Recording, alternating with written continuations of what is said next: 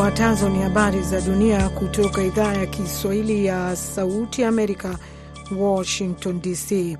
Msomaji ni mimi Meri Mgawe.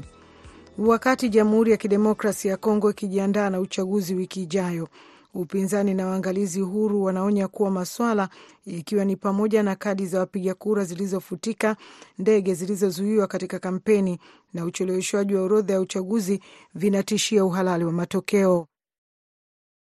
Kwa miezi kadhaa tume ya uchaguzi ya Seni imepiga ukosoaji kwa kushindwa kuhakikisha uchaguzi huru na wa haki kama ilivyoahidi, hata ikitaja matatizo ya usafiri na vifaa katika kuandaa kura ya rais na ubunge katika nchi hiyo ya pili ukubwa barani Afrika. Mivutano imeongezeka katika wiki za mwisho za kampeni kabla ya kura ya Disemba ishirini. Wapinzani wa rais Felix Tshisekedi wamelalamikia kile wanachokiita nafasi isiyo sawa ya kushindana na kuibua shutuma ambazo mamlaka zinapanga kuvutia uchaguzi upande wao, ikiwa ni pamoja na kutumia daftari la wapiga kura. Hata hivyo, tume ya uchaguzi Seni na ofisi ya rais wanakanusha hili. Vikosi vya ulinzi wa Israel, vimesema siku ya Ijumaa kuwa wanajeshi wake wamefanikiwa kupata miili ya wanajeshi wawili na mateka mmoja raia ambaye alichukuliwa katika shambulio la Hamas Oktoba 7. Mapigano huko Gaza katika kati ya vikosi vya Israel na Hamas yalipamba moto siku ya Ijumaa, huku Marekani ikiishinikiza Israel kuhusu mkakati wake wa jumla wa vita. Pia mahakama ya Uholanzi iliamua kwamba Uholanzi inaweza kuendelea kupeleka baadhi ya vipuri vya ndege za kivita kwa Israel. Mashirika ya kutetea haki za binadamu yalitaka kusitisha uwasilishaji wa vipuri vinavyotumika katika ndege za kivita za F35 vikihoji kuwa vifaa hivyo vilikuwa vinatumika kwa njia ambazo zinakiuka sheria za kimataifa katika vita vya Israel dhidi ya Hamas. Unaendelea kusikiliza matangazo moja kwa moja kutoka VOA Swahili hapa Washington DC. Unaweza kutufuatilia kupitia mtandao wetu wa www voa swahili.com. Wizara ya fedha ya Ethiopia imesema siku ya Ijumaa kuwa imewataka wenye bondi zake za kimataifa kutoa msamaha wa mapema wa deni ambalo si lazima kujadiliwa upya kuhusu ulinganifu wa masuala wanayofanya huku ikikabiliwa na hali ya kutoweza kulipa deni lake baadaye mwezi Disemba. Ombi hilo lilitolewa wakati wa mwito wa uwekezaji wa kimataifa siku ya Alhamisi, wakati Ethiopia ikisukuma katika dakika za mwisho ili kufufua ukarabati wa Eurobond ya dola bilioni moja baada ya kubaini kuwa Disemba 8 itakuwa imeshindwa kufikia makubaliano na kundi kuu la wamiliki wa bondi hizo. Mkakati wa Ethiopia ni kuwaalika wenyewe wakopeshaji kuchangia mapema na kuna uwezekano kwa mara ya mwisho kutafuta utatuzi wa suala la deni. Wizara ya fedha ya nchi hiyo ya Afrika Mashariki ilisema katika taarifa iliyochapishwa kwenye mtandao wa kijamii wa X ambao zamani ulijulikana kama Twitter. Nchi hiyo ya pili kwa idadi ya ukubwa wa watu barani Afrika inaelekea kushindwa kulipa madeni yake baada ya kushindwa kutengeneza kuponi za dola milioni thelathini na tatu kwenye Eurobond ambayo ilipaswa kulipa Desemba kumi na moja. Kuna muda wa siku kumi na nne unaotolewa kabla ya kutoa malipo. Unaendelea kusikiliza ahadi, habari za dunia kutoka VOA Swahili hapa Washington DC. Benki ya Dunia imetambua maendeleo ya mageuzi ya kiuchumi ya rais wa Nigeria Bola Ahmed Tinubu, lakini ikahimiza maendeleo zaidi katika hatua ya muda wa kati za fedha, ilisema katika ripoti. Tangu achukue wadhifa wa urais wa nchi yake, uchumi mkubwa zaidi barani Afrika, mwezi Mei, Tinubu amemaliza ruzuku ya gharama kubwa ya mafuta na kuondoa vikwazo kwa sarafu ya naira. Maafisa wa utawala wa Tinubu wanasema hatua hizo ni muhimu katika kuleta uwekezaji zaidi wa kigeni, lakini katika muda mfupi wa Nigeria wanapambana na mfumuko wa bei ya juu, bei ya mafuta iliyopanda mara tatu na sarafu ya naira iliyodhoofika sana. Mwisho wa habari za dunia. Ulikuwa nami Meri Mgawe na kukaribisha nimpishe kama Harrison Kamau kukupa meza ya waandishi.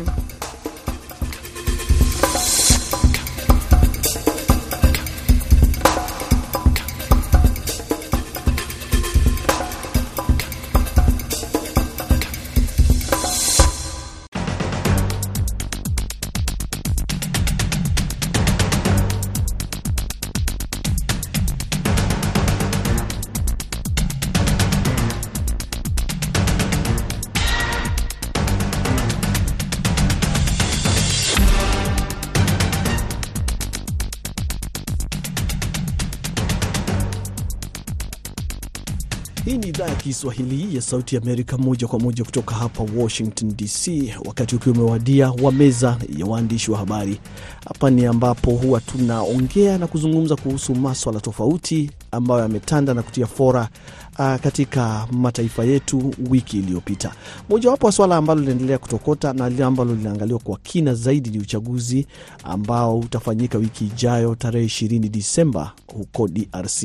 Kumekuwa na hali ya kampeni na kumekuwa na ahadi na sera nyingi ambazo zimetolewa na baadhi ya wale uh, wanaowania urais hasa katika taifa hilo. Hilo tutaliangalia vilevile.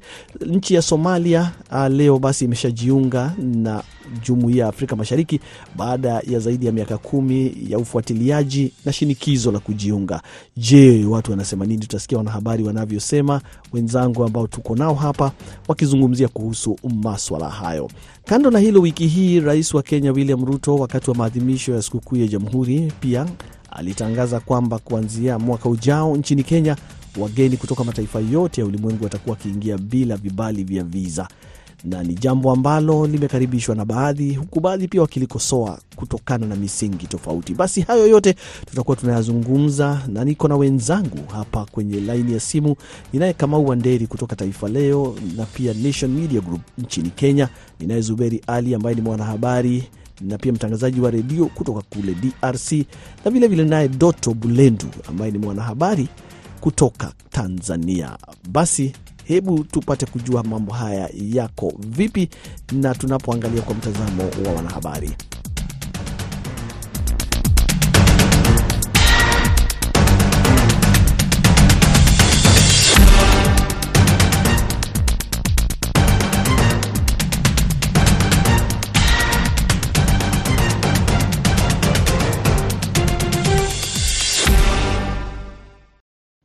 Tutaanza na wewe ndugu yetu Zuberi Ali. Sasa hivi mambo ya kampeni yanayoendelea nchini DRC, wewe kwako unaona hali ikoje? Hali ni tulivu? Kuna mikakati ambayo ni ya kueleweka wakati kampeni zikiendelea, au wewe mwenyewe unaweza ukatuambia taswira iko vipi huko DRC?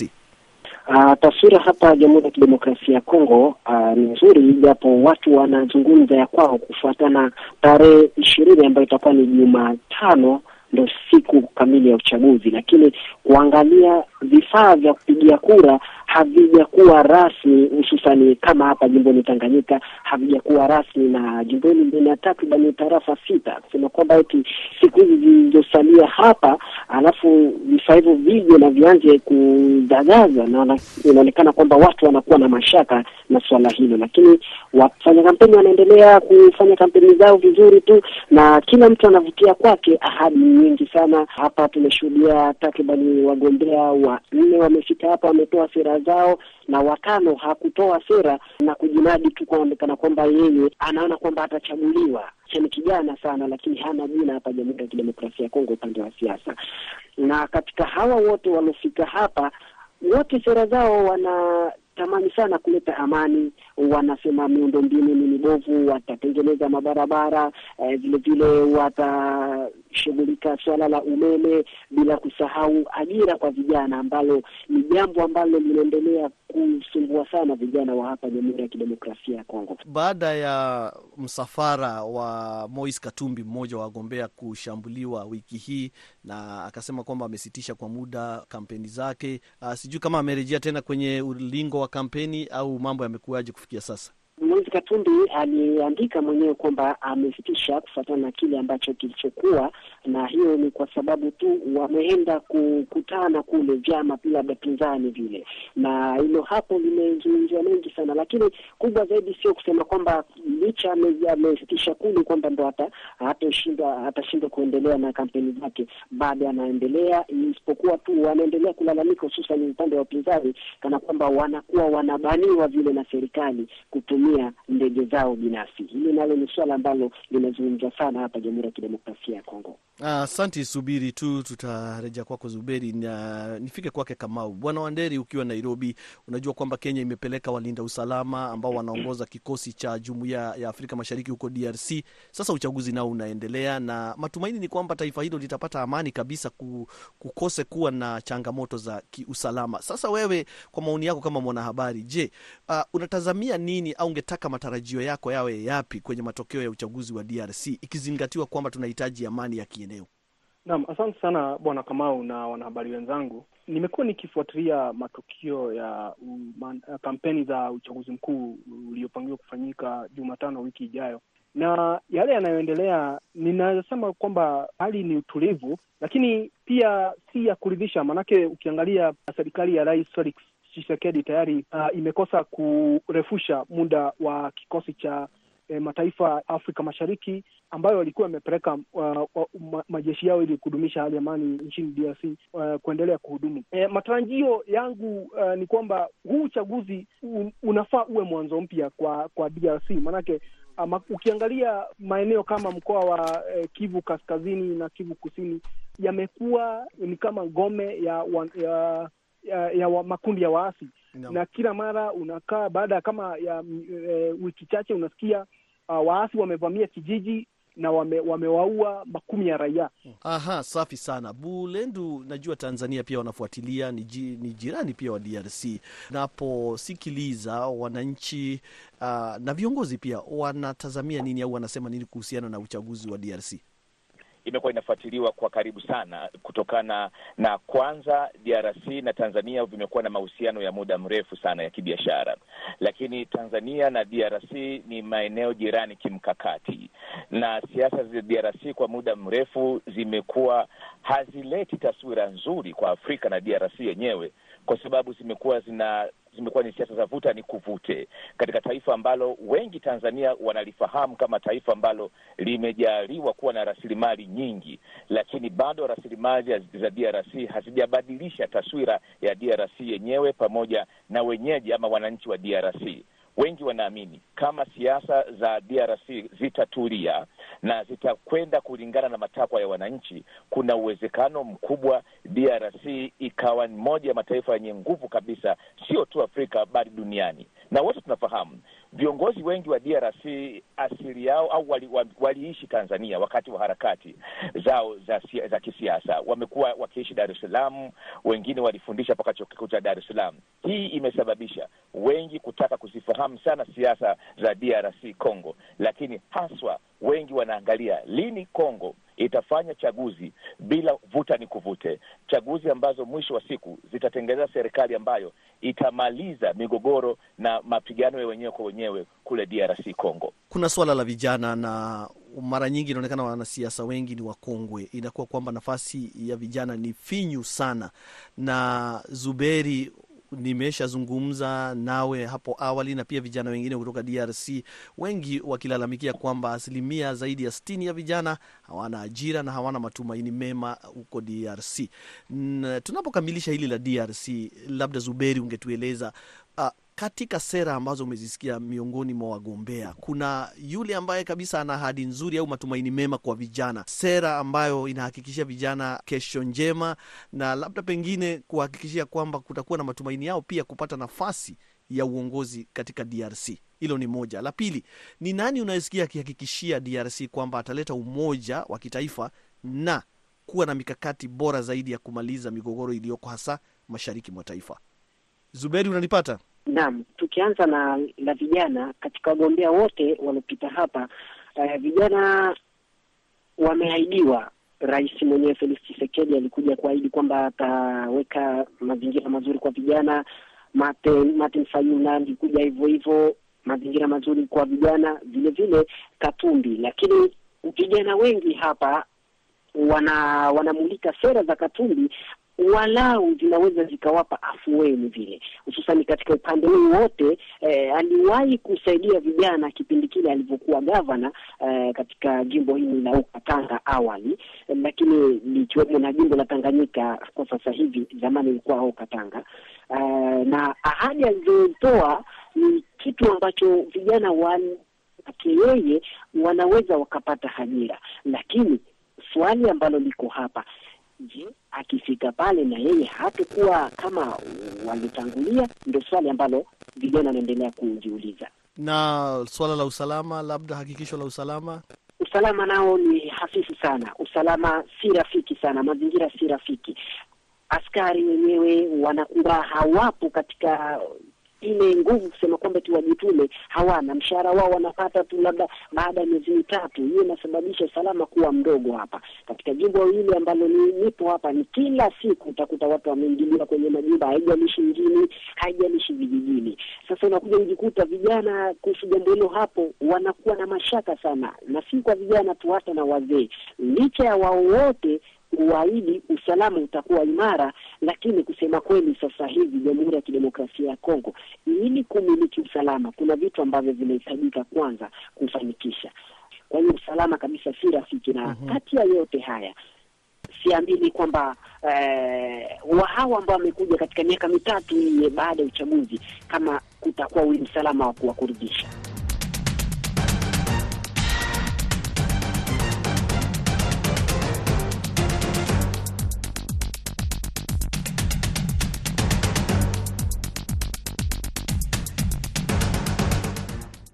Unaendelea kusikiliza idhaa ya Kiswahili ya Sauti Amerika. Ni meza ya waandishi wa habari, ambapo tunaye Kamau Wanderi kutoka nchini Kenya, tunaye Zuberi Ali kutoka DRC na vilevile tunaye Doto Bulendu, tukizungumzia maswala tofauti, tukiwa sasa tumekuwa tukizungumzia kidogo tu kuhusu uchaguzi unaoendelea au unaotarajiwa kufanyika wiki ijayo DRC na mchakato mzima tu wa kampeni kuelekea kwenye zoezi hilo.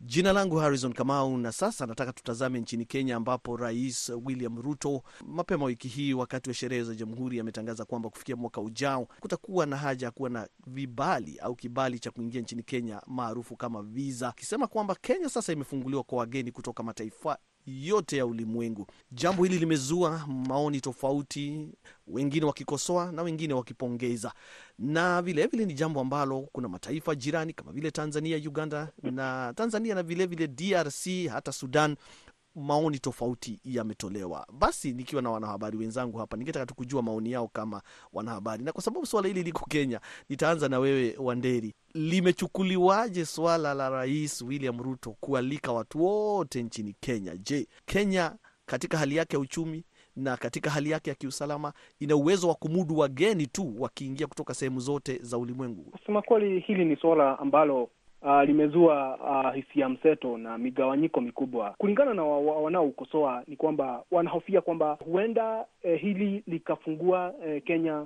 kuwa uwanja ama na pia jukwaa la kuendeshea maovu kama vile uh, ugaidi na vilevile vile um, uh, ulanguzi wa binadamu na vile vile ulanguzi wa pesa. Pia eh, hofu iliyopo ni kwamba huenda huu mpango usifaulu ikiwa mataifa jirani kama vile ama mataifa mengine ya Afrika hayajachukua hatua kama hiyo.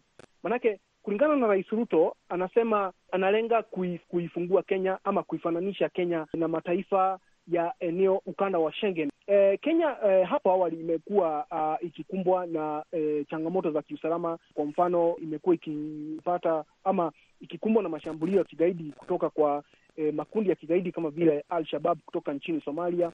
Vile vile kuna makundi ya kigaidi ama waasi ambao pia wamekuwa wakiendesha eh, mashambulio yao kutoka nchini uh, Sudan Kusini, na vile vile kumekuwa na ma mashambulio ya kijamii eneo la Uganda, kwa mfano uh, kati ya jamii za Waturkana na Karamojong. Ni mpango mzuri ikiwa kutakuwa na hatua nzuri za kiusalama lakini okay, pia unahofiwa kwamba huenda ukaifungua Kenya uh, kuwa jukwaa la kuendesha maovu ya, ya kimataifa. Naam. Na Bulendu, suala hili limechukuliwa vipi Tanzania? Mnaona kama labda litafungua hali ya kudorora kwa usalama kwa nchi jirani na Kenya ama limekaribishwa Tanzania? Kumekuwa kuna mawazo mseto nchini Tanzania kutokana na uamuzi huu wa Kenya. Lipo kundi ambalo limebaki na mshangao likijiuliza uamuzi huu wa Kenya umefanyika baada ya kufanya tathmini ya kina juu ya usalama wa Kenya. ambayo mara kwa mara imekuwa inapata matishio ya matukio ya kigaidi, na hasa kijiografia, Kenya imekuwa inakutana na matukio ambayo yanahatarisha yanahatarisha usalama wa Kenya. Kwa liko kundi la kwanza ambalo limebaki na maswali kwamba eh, kabla ya kuchukua uamuzi huu wamefanya tathmini ya kutosha kuangalia masuala mazima ya kiusalama ya mipaka ya Kenya yako imara kiasi gani, lakini liko kundi la pili ambalo lenyewe linafuata misingi au mitazamo ya waasisi na wanaharakati wa zamani wana umajimuki wa Afrika ambao walikuwa wanaamini kwamba Afrika inatakiwa isiwe na mipaka. Wengi wanafikiri na wanaona kwamba uamuzi wa Kenya unahitaji kuwa uamuzi wa Afrika nzima, kwamba kusiwe na vikwazo vyovyote vya kutoka nchi moja kwenda nchi nyingine ndani ya bara la Afrika kama ilivyo katika mataifa mengine huko Ulaya, ndani ya jumuiya ya Ulaya. Kwa hiyo kuna makundi mseto linalounga mkono, lakini wapo ambao wanatazama kwa tafakuri tunduizi, hasa hasa juu ya suala zima la kiusalama. Lakini kundi lingine linaibuka na kuiangalia Kenya katika suala zima la ushindani wa kibiashara. Je, Kenya imejiandaa vipi kukabili biashara za kimataifa? Yes, katika nchi za Afrika Mashariki Kenya inatajwa kwamba ndio nchi ambayo inaingia zaidi inaingiza zaidi bidhaa zake katika mataifa mengine. Lakini je, uamuzi huu wa Kenya huku Tanzania wanautazama unajenga ushawishi kwa mataifa mengine ndani ya jumuiya ya Afrika Mashariki kufungua mipaka au kufungua minyororo hiyo ya namna ya kuingia kwa raia kutoka eneo moja ama lingine? Kwa hiyo kumekuwa kuna mawazo mawazo mchanganyiko juu ya uamuzi huu mm. wa taifa la Kenya. Ah, mchango mzuri sana. Naona muda unakimbia kweli kweli, na ndipo sasa naonekana mambo yananoga. Lakini Zuberi, kuna jambo ambalo ni lazima tuzungumzie, uh, la Somalia kuingia kwenye jumuiya ya Afrika Mashariki. Limekuwa taifa sasa la karibuni kabisa, maanake ni hatua ambayo imechukuliwa hivi leo tunapozungumza, baada ya shinikizo la karibu mwongo mzima tu wa kujaribu kutoa ombi kwamba ikubaliwe ndani ya jumuiya ya Afrika Mashariki, na ni jambo ambalo pia limezua uh, wasiwasi mwingi na maoni mseto tayari, na hata ni jambo ambalo lilikuwa linapingwa mbeleni na baadhi ya watu wengine wakilikaribisha. Na Zuberi, nitaanza na wewe kwa sababu pia DRC ndio taifa la mwisho kabisa ambalo liliingia uh, ama kujiunga na jumuiya ya Afrika Mashariki. Je, kwa maoni yako tu kwa haraka, wewe ukiwa DRC wakati sasa Somalia pia imekuwa ndio mwanachama wa karibuni kabisa wa ya Afrika Mashariki. Uh, unaona kama DRC itakuwa na manufaa ya moja kwa moja na kujiongeza kwenye muungano huo kwa Somalia? Uh, labda kuna biashara jipya zitakazofunguka au milango kati ya DRC na Somalia. Unaonaje wewe kwako? Uh, kwangu binafsi nafikiria labda ni jambo jema Somalia kuingia katika jumuiya hii hapa Uh, licha ya kuzuiliwa kwa muda mrefu, lakini uh, kufuatana na kile ambacho labda Jamhuri ya Kidemokrasia ya Kongo ilikuwa inafikiria uh, kwa upande wa Somalia, sidhani kana kwamba wakongomani wengi wanaenda kufanya biashara Somalia, na ni hapa hatuwezi uh, tukawazuia wakose kuingia, lakini kwa wakongomani hawajaona faida tosha kwa Somalia. Okay, sasa naenda kwako Kamau. Uh, kumekuwa na wasiwasi kidogo wakisema kwamba iwapo itajiunga na Afrika Mashariki uh, pamoja na kuongeza swala la kuingia Kenya bila masharti uh, huenda kukawa kuna hofu ya usalama. Kumekuwa na kundi la Al-Shabab ambalo kwa muda mrefu limezua hali ya taharuki katika eneo zima la Afrika Mashariki, hasa Kenya na mataifa mengine. Uh, hili la Somalia kujiunga na jumuiya ya Afrika Mashariki, wewe kwako kama mwanahabari, unaona litakuwa na manufaa au halina manufaa kwa Kenya? Kwa sababu Somalia pia inauza ng'ombe, yaani ni maarufu sana na nyama na ngozi na vitu kama hivyo, na pia nao wananunua chakula au bidhaa nyingine kutoka Kenya. Unaonaje hatua hii? Naam, asante. Kwangu naona uh, lina manufaa kwa namna moja uh, lina manufaa, litakuwa na manufaa makubwa kwa Kenya. Uh, kwa mfano kwa, kwa sababu uh, kabla ya Somalia kujiunga na na jumuiya hii kume, limekuwa likionekana kama taifa lililotengwa. Uh, manake uh, ukiona uh, manake uh, uwepo wa wanajeshi wa Kenya uh, uh, nchini humo kuwakabili wale uh, wanamgambo wa Al-Shabab. Uh, Kenya imekuwa ikionekana ama ni dhana ama ni hali ama ni, ni, ni, ni hali ambayo imekuwa ikiona uh, ikisawiri Kenya kama adui wa Somalia na kibaraka eh, cha mataifa ya magharibi, lakini uh, uwepo wa ama sasa uwepo ama kuwepo kwa Somalia eh, katika jumuiya ya Afrika Mashariki sasa kutaondoa uh, ile taharuki ambayo imekuwepo, manake uh, kuna wakati ambapo uh, uh, uh, kumekuwa na visa vya wanamgambo hao wanaingia Kenya, wanawateka nyara raia ama pia wanawateka nyara uh, maafisa wa usalama na uh, wale ambao wamekuwa wakilinda mpaka. Kwa hivyo u, u, kuondo, uh, ku, kuwepo kwa Kenya, uh, kwa Somalia uh, kutaondoa uh, hiyo taharuki na pia nadhani sasa uh, wa, we, e, ile dhana dhana mbaya ambayo imekuwepo kwamba Kenya ni mshirika wa, ma, wa e, maeneo kama Somaliland na e, ita, itaondoa hiyo dhana na pat, e, huenda sasa tukaona e, mataifa haya mawili sasa yakishirikiana mm -hmm. ama ule ushirikiano wa, wa mataifa haya mawili e, ukiongezeka katika kukabiliana na, ma, na tatizo kama la ugaidi linaloendeshwa na uh, wanamgambo wa Al-Shabab. Uh, jambo la pili ambalo huenda likaifaa sana Kenya ni kupanuka kwa nafasi za kibiashara. Manake uh, Kenya imekuwa ikiuza uh, ikiuzia uh, Somalia e, e, zao la miraa na uh, hapo awali kutokana na taharuki ambazo zilikuwepo na pia uh, matatizo katika eh, mahusiano ya kidiplomasia ba, eh, baina ya mataifa haya mawili. Eh, kuna wakati uh, taifa uh, Somalia ilikuwa imepiga marufuku usafirishaji wa miraa kutoka Kenya eh, hadi eh, jijini Mogadishu. Na Somalia eh, wakati eh, Somalia ilipochukua hatua hiyo eh, Kenya iliathirika sana, manake eh, ile nchi ndiyo soko kuu la la, la, la lile zao. Kwa hivyo uh, uh, uwepo wa Somalia eh, katika jumuiya hii utaifaa sana Kenya kibiashara na pia kuondoa taharuki hii ya kiusalama ambayo imekuwepo, na kwa hivyo uh, Kenya ita ita ita e, itavuna pakubwa kibiashara na, na pia e, kiusalama e, na kwa hivyo kwa, binafsi kwangu kama mwanahabari ni kwamba hii itakuwa nzuri itakayoifaa sana Kenya.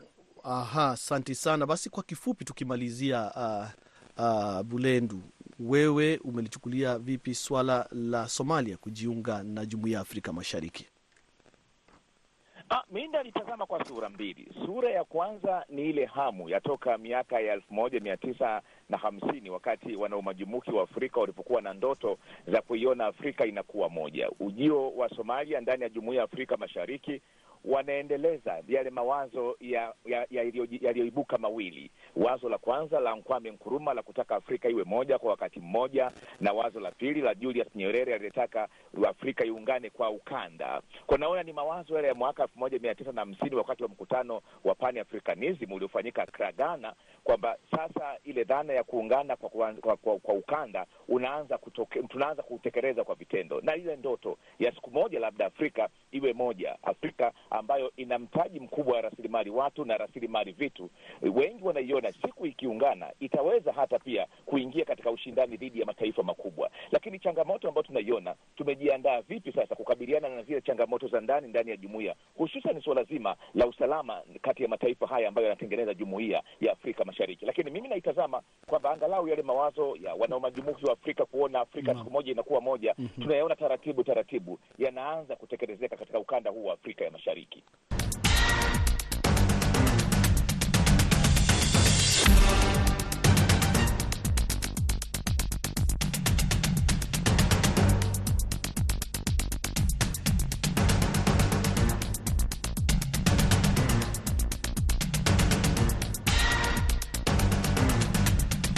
Nam, nawashukuru sana wenzangu uh, uh, Kamau Wanderi uh, mwanahabari kutoka nchini Kenya, Zuberi Ali kutoka DRC na vilevile mwenzangu Doto Bulendu kutoka Tanzania. Uh, kutoka hapa Washington DC, hapo ndipo tunakamilisha meza ya waandishi wa habari, japo muda Uh, umekuwa ukitukimbiza kweli, tungetaka kuzungumzia mengi, lakini hapo ndipo tunafika kikomo. Basi hadi wakati mwingine, mimi jina langu Harrison Kamau, na nyote mnaosikiliza mkiwa mbali na karibu, nawatakia wakati mwema popote mlipo.